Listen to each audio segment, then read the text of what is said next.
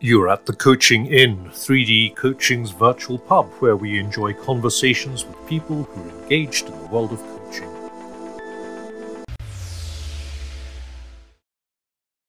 Hello, and welcome to this week's episode, uh, which is about business building with a difference, I guess. So, we got a great email from someone who said, I've listened to two episodes recently that really resonated with, with what I often wrestle with as a coach. They were your conversation with Sarah Short from the Coaching Revolution and your business coaching special.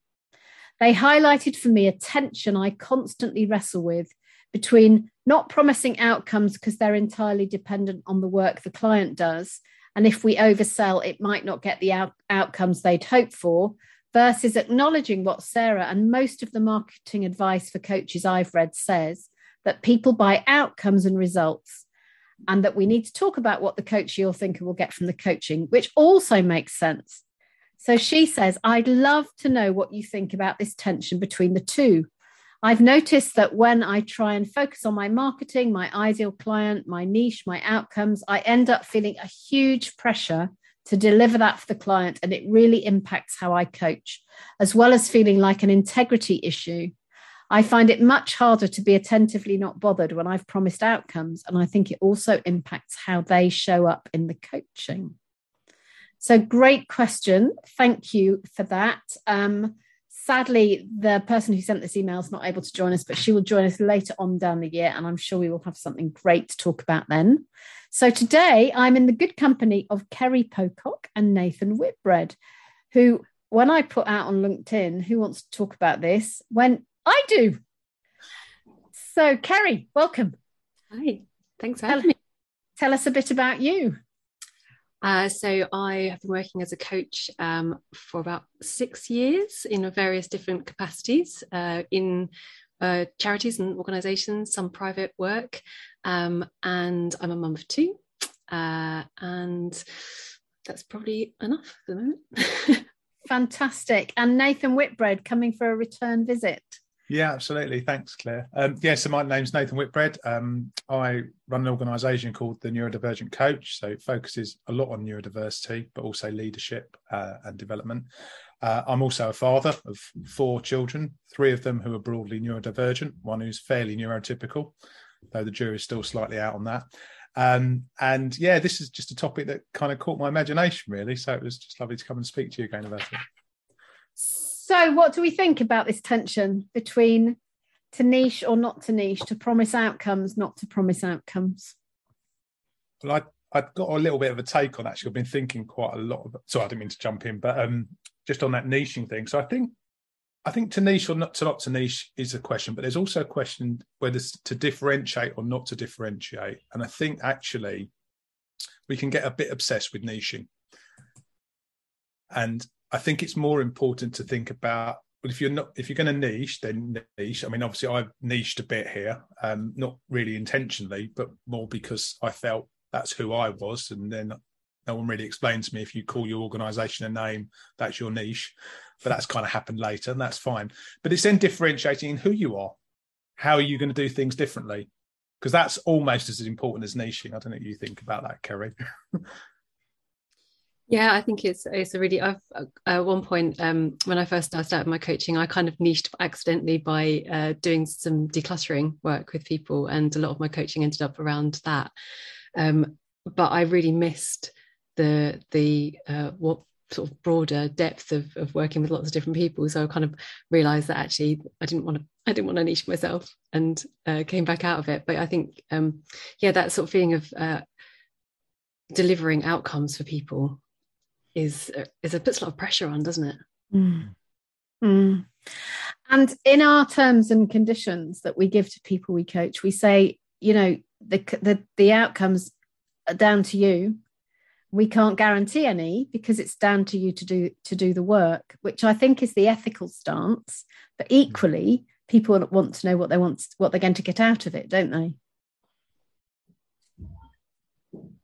I met someone this morning who does coaching and does something else. And I can't remember exactly what she said, but it was something like, I work with people who don't have time to do that. mm. whatever it was she said and i thought that was really that was a really neat way that if you say oh, actually i haven't got time to do that mm. so that wasn't a coaching piece of work but it was another piece of work but like you'd go oh yeah that's me i don't have time to do that. so there's something about how do we help people know that it's them that we can support but is, is it about supporting them or is it about holding a space well, it is about holding a space. Because I think actually, so it's interesting the example you used just then. You see, I could paint my house, but I know it would take me ages. In fact, we hired our first decorators ever this year, which was just amazing. Mrs. Whitbread was very happy. It was done in a week instead of like six months. and it was perfect because that's what they do. yeah. So I'm sure we could hold our own space or we could get a friend to help us hold our space, but it's not what they do it's not their thing that they practice and hone and sharpen day in day out and actually holding the space is where the thinking happens as far as i see it and that's what the fundamental is. I know there's a lot more on top but if you hold the space then actually lots can happen. Yeah. That's so interesting though isn't it? Because these the like analogy of the painter you know you know what you're going to get at the end and yeah they did it perfectly because we know what the perfect looks like when they finished. Whereas trying to sort of sell that. And also i think um there's that thing around not uh not always yeah not always knowing what it's going to look like at the end mm-hmm. how do you sell that yeah and i say to people we don't know what's going to happen mm. but you will have done some work and it will have moved you forwards. Yeah. And I think there's a difference, isn't there, between how we describe it to people who we're in conversation with and how we describe it to, to cold calling, yeah. as it were. So, you know, the whole thing that we've talked about before at the Coaching Inn about what's your tagline on LinkedIn, mm. when everybody's tagline seems to be coach. you know, what can what what's yeah what differentiates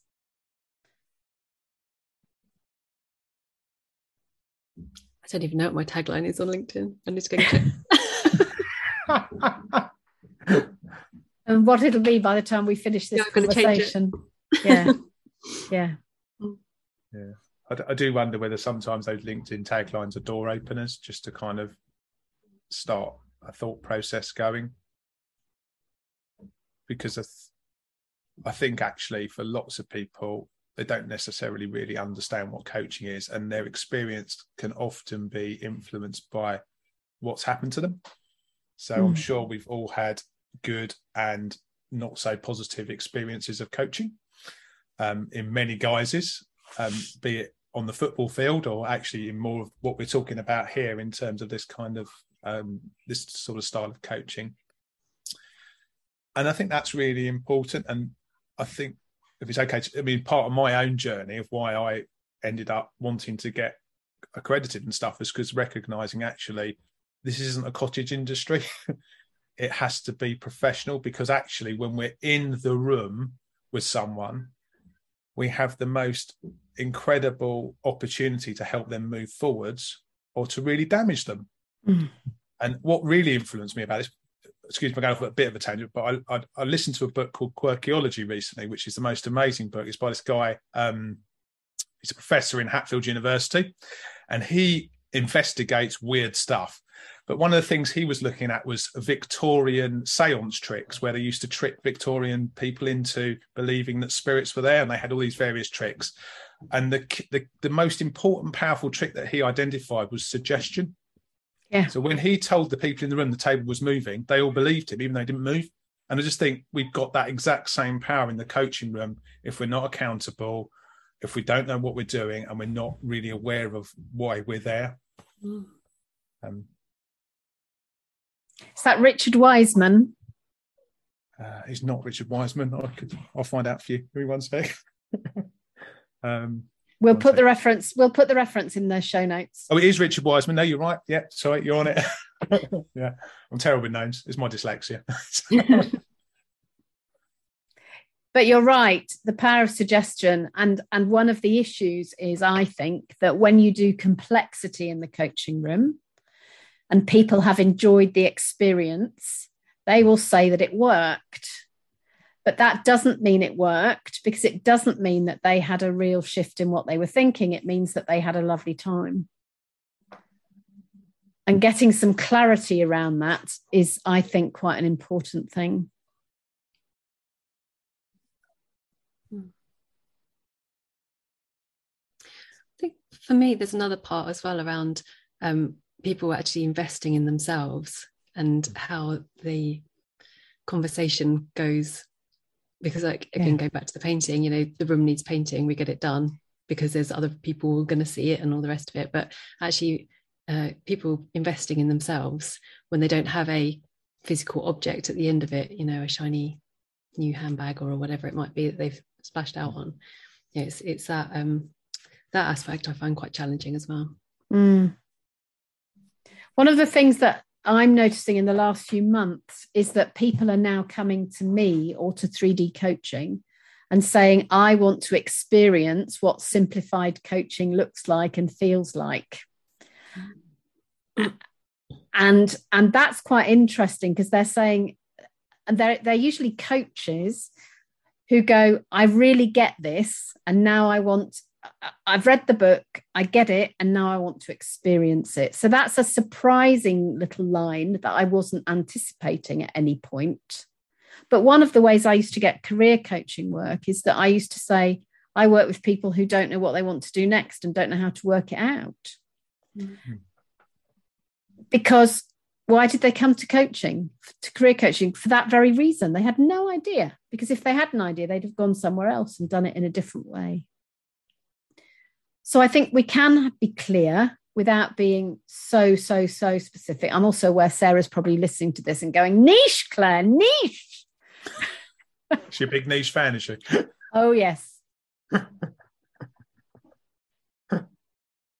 you know, she's right that that if if we can say we work with with women under between 30 and 45 who live in rural Norfolk, then those people will know that that's who we're working, that we're talking to, that that, that specific niche makes a really big difference. But the question is, I guess, how do we enable other people to know that we're here and that, and as you said, Nathan, earlier, what's the differential? Yeah, and I think there's there's something in there about putting yourself out there. And I think that's a really scary thing for lots of people. So but for me, what I've found really helpful in this space is finding your tribe. Yeah. So, and and I think there's and there's something, and I think it's probably something you've talked about, Claire. So do just stick your hand up if I'm just nicking your stuff. But this idea that actually, if you want to go and work with bank managers, don't hang out with coaches. that was me, and you did nick it, but I'm happy with you for saying that. Yeah. I've learned something. I've learned something. Yeah, honestly, if you want to work with bank managers, don't hang out with coaches. Absolutely. It was probably word for word, wasn't it? That's ridiculous. it was funeral directors, actually. Oh, was it funeral directors? Mm. Yeah, but, that, but it's that whole thing, isn't it? You know, find your tribe, find people that do different stuff to you that want to hang out and support you. And I think the networking bit's really important. So, so I'm a member of a few different networks, and one of the ones that I found really helpful to start with was one called Drive, which is based in Cambridge, but it's obviously online, so it's kind of but it was just that concept. You turn up for each other. And it's not about elevator pitches and all this sort of rubbish. It's about actually how do we get to know each other and support each other as people. So I've got a great friend I've met through there who's doing the most amazing thing ever. So he's worked with the British Antarctic Survey to design a shirt. And this shirt tells the story of global warming. It's amazing. It's really cool. And it's and it's beautifully designed. I think I think it's all kind of, you know, organically grown cotton and all this sort of stuff, but it's kind of got but but but I've been able to work with Andy. We've even done a little podcasty thing together, and we get to share. We support each other and we other people. But but but we've got no. It's nothing to do with coaching. But the fact that I know Andy and Andy knows me, we're talking about each other all the time. And there's lots of other relationships like that. And I just think there's something about that hanging out with a bunch of people who just want you to succeed and have got your back. I think it's probably a bit of that angel stuff you were talking about, Claire. You know, where do you find your angels? Uh, what I mean by angels is where, where do you find the people that are prepared to talk about you? And there's something in there about diversity, isn't there? Mm. And being with a, a a diverse group of people, which goes back to the don't hang out with coaches piece or don't only hang out with coaches Yeah. and don't only hang out with people who haven't got any work Yeah. Yeah meet yeah meet interesting people Yeah. And be interested in them. Yeah. and not try and sell everything Absolutely. what's your thoughts on this kerry Yeah, I think I mean I've had some interesting experiences of networking. Um, when again, when I very first set up and, and was doing the decluttering work, I was like, "What do I, where do I go?" And there was a couple of like women's network type things, and there was the kind of local uh, I don't know what they're called guild hall type thing, and it was so interesting, kind of going and seeing all these people who were doing their elevator sixty second pitch thing and I mean, I did I did make some good friends through there actually, and met- met some really interesting people doing all sorts of things, which was definitely worth it. Um, but it did feel like a lot of energy that was like being spewed out, um, kind of trying to find the right place, I suppose. And I still don't think I found it, to be honest. Still looking. yeah but you've tried some places out Yes. on the way. Yeah again i mean that was that was definitely pre covid and a lot of things kind of went online and stuff changed didn't it? So it's yeah Mm. it's interesting. I mean we we're working in the um, the nhs work i do. We've set up a lot of staff networks for various different things uh, in in the last couple of years which has been really interesting from sort of multicultural um, disabilities parenting all sorts of different kind of subjects that are bringing people together. So you kind of see how well it works Mm. again it's just finding that right the right place with the right people Yeah. Yeah. for me, one of the things that worked was to do uh, short talks for conferences and things that weren't necessarily on coaching, but put me out in different spaces. So years ago, there was um there was a huge thing at Olympia called One Life Live, which was a what do you want to do with the rest of your life kind of conference. And we happened to have met the person who was running it through another contact. And she just asked me to come and do a keynote every day and have some coaches around at the entrance, all of which she let us, we didn't have to pay to be there. She didn't pay us, but we didn't pay to be there either. And um, that produced all sorts of fruit, but not straight away. So we still have people contact us who say, oh, I met you at One Life Live in 2009. I go, oh, yeah, I remember that. So, so there's something I think about ab- ab- about timing in relation to marketing that sometimes we drip something out and it comes back a long way down the line. But I think there's also something about being realistic about how long you give something before you before you say actually this is probably not for me. Mm. I think there's something in there about what you enjoy doing as well. Yeah. because uh, I think especially with some of the some of the social media stuff, particularly, there's a real pressure, for example, to post regularly and to do right block. So as a, so I'm a dyslexic. I should have said, you know, I've got I've got dyslexic. So for me, writing's really hard, but I've come to love it. but it's been a really hard process, and the, but I know, but I'm I'm exploring other ways of doing marketing because actually finding things that I actually love doing because I, I I want to if I'm going to do this every week for the rest of my working career, I want to enjoy it. I don't want it to be a chore. and I think that's the thing about when you we got into running a business because actually it's supposed to be fun, actually. and if it's not, there's a bit of a problem there, I think. Mm. I can remember being given a, I don't know if I worked this out for myself or whether somebody told me a long time ago that for social media posts, you need to be interesting for nine out of 10. And then you can afford to sell in the 10th. But you need to actually share some really good stuff for the other nine. And I think that's one of the ways of, of having integrity. But it but that means sharing, not sharing the thing that everyone else is sharing. Yeah. Um, because we've probably all seen runs of the same image infographic being shared by every coach under the sun. But it's actually about sharing original stuff. And certainly for me, the biggest piece of marketing, I think I've said this on the podcast before, but the biggest piece of marketing was the blog that I've written now for 20 years. Um, in fact, last week was the number, no, this week, this Monday was number 1,000. Wow. Uh, and they haven't all been great. but it's just a way of putting out something really short. And I think one of the things that I noticed that I think isn't a great marketing tool is long and complex newsletters with lots of articles and things. I think one idea short is a much better way of making contact with people than than lots of well written stuff particularly now because we're not so attentive are we people just aren't people don't read a lot you've got to you know it's got to make a point and um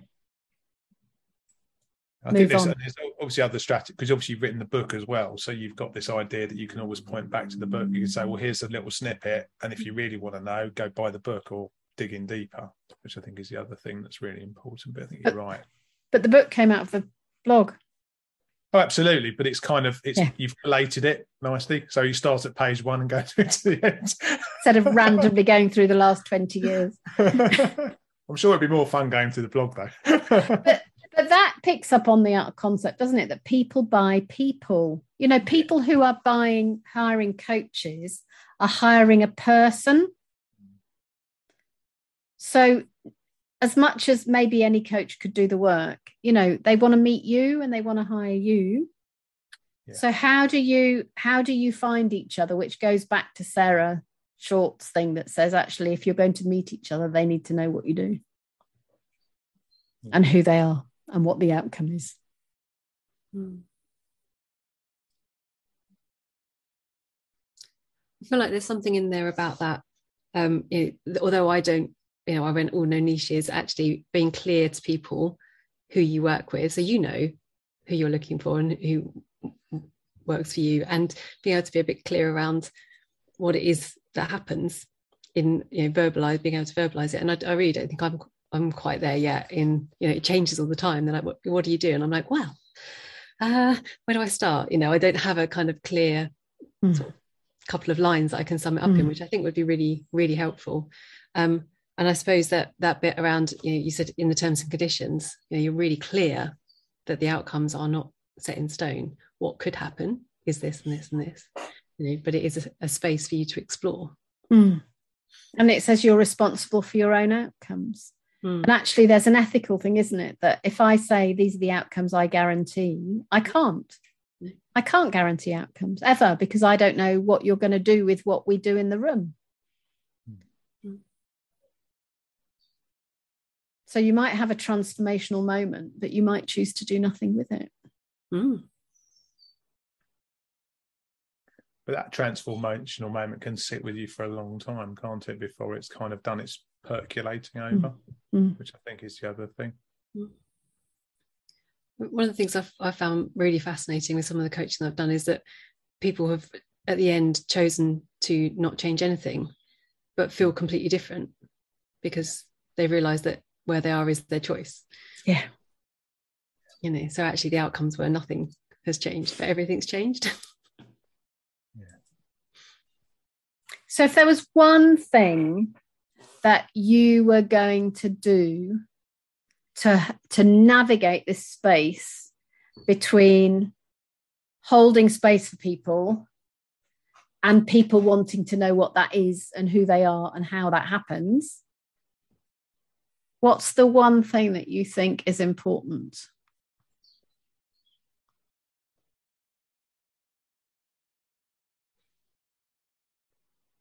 I think it's really important as a coach to find your own voice in this and to ditch the coach speak and just talk about it quite plainly and honestly.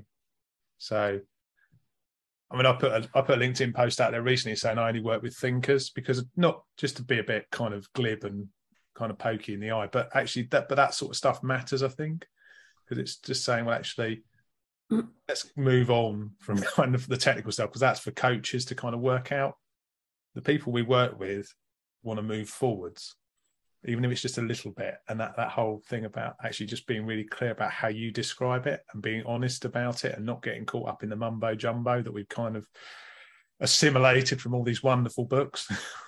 yeah. Mm. Yeah. What do you think, Kerry?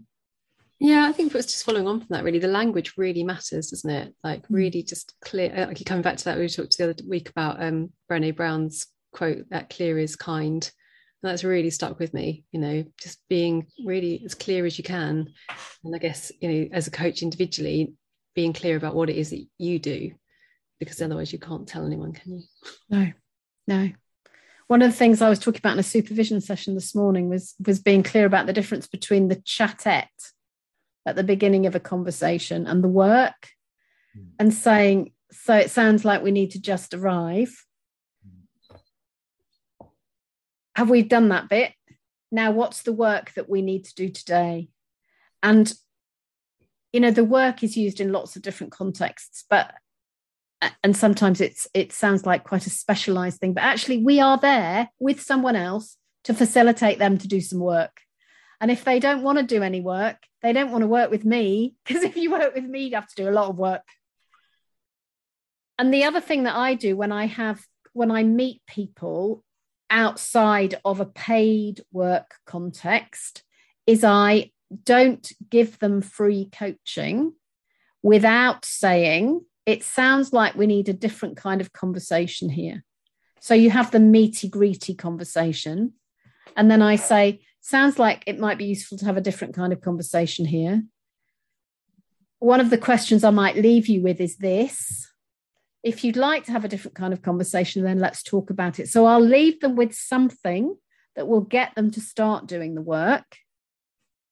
But I will also say, that would be a different kind of conversation that you and I would have together, which which begins to raise the issue that actually that might be a paid thing, or you know, depending on where I meet them and what they do and how it is, I might choose to give that away. But I think there's something about going back exactly to what you said, Kerry, about about clear is kind, unclear is unkind. And that's the same as not coaching people we meet at parties without consent you know it goes both ways. It's mm. about about not giving it without consent but also people not taking it without consent. Mm. So that we make it clear what a different kind of conversation might sound like or look like. Mm. I think on that note, Claire, I'd pick up as well. My, my mate's a physio up the road, so so he would say, actually, if I do physio on you for, as a friend, that means that my that has to be covered under my insurance.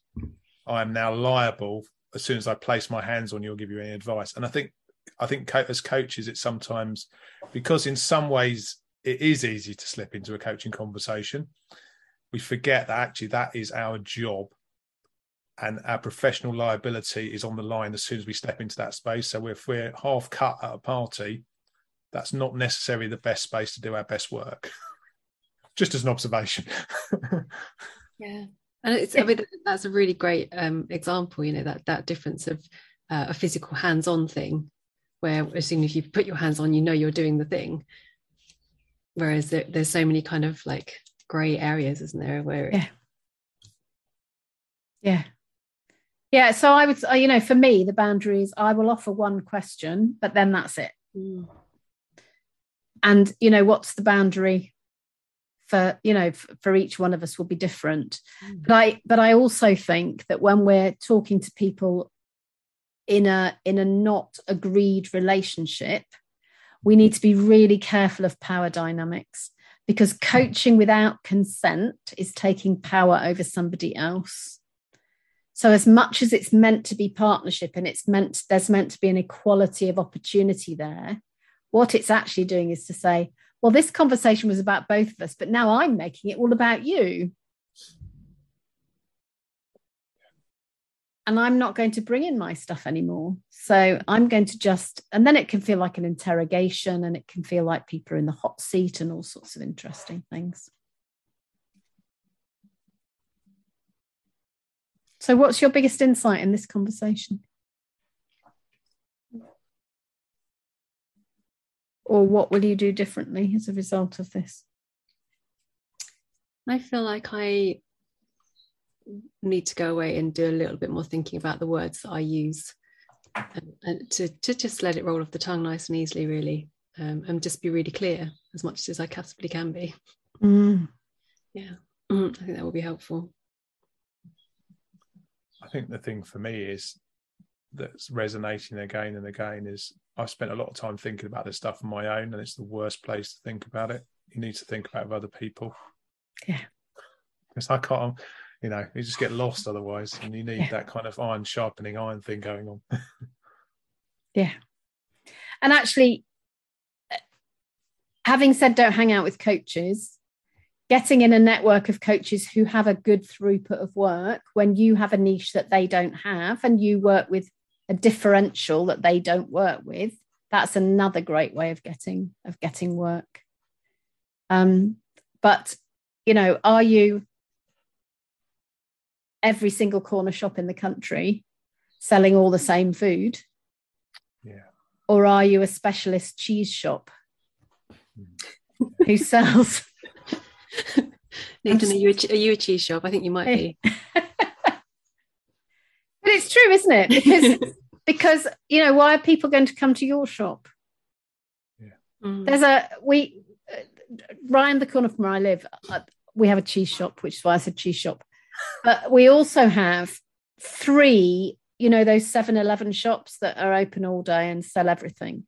But one of them instead of selling vegetables in their vegetable bins they grow from seed beautiful bedding plants that they sell outside their shop and everybody in the town goes there and that you can never park outside because people are buying their specialist things. And that's because they are an ordinary 7-eleven who have this extra bit of value that makes people know that they're different and unique and special. Mm. So I'd say that's a differentiation, Claire. yeah yeah. So maybe a great question to leave you with our listeners is what's your differentiation and that might be how you do what you do. It might be to do with who you are. It could be with all sorts of things but know what it is because this 7-eleven it's outside and you can see it when you're driving down the road. So people say where do i get bedding plants? And everybody goes that's where you go. But also you can see it when you're out and about. And you might go oh i like some of those. Mm. so in the coaching space that's an interesting question i think to leave people with so kerry pocock nathan whitbread thank you very much for coming to the Coaching Inn and chewing over think aloud around marketing and integrity and how do we talk about ourselves so thank you for coming and listeners thank you for listening bye bye Thank you. Bye. If you've enjoyed what you've heard today, we'd love you to share the podcast with a friend or leave a comment on social media.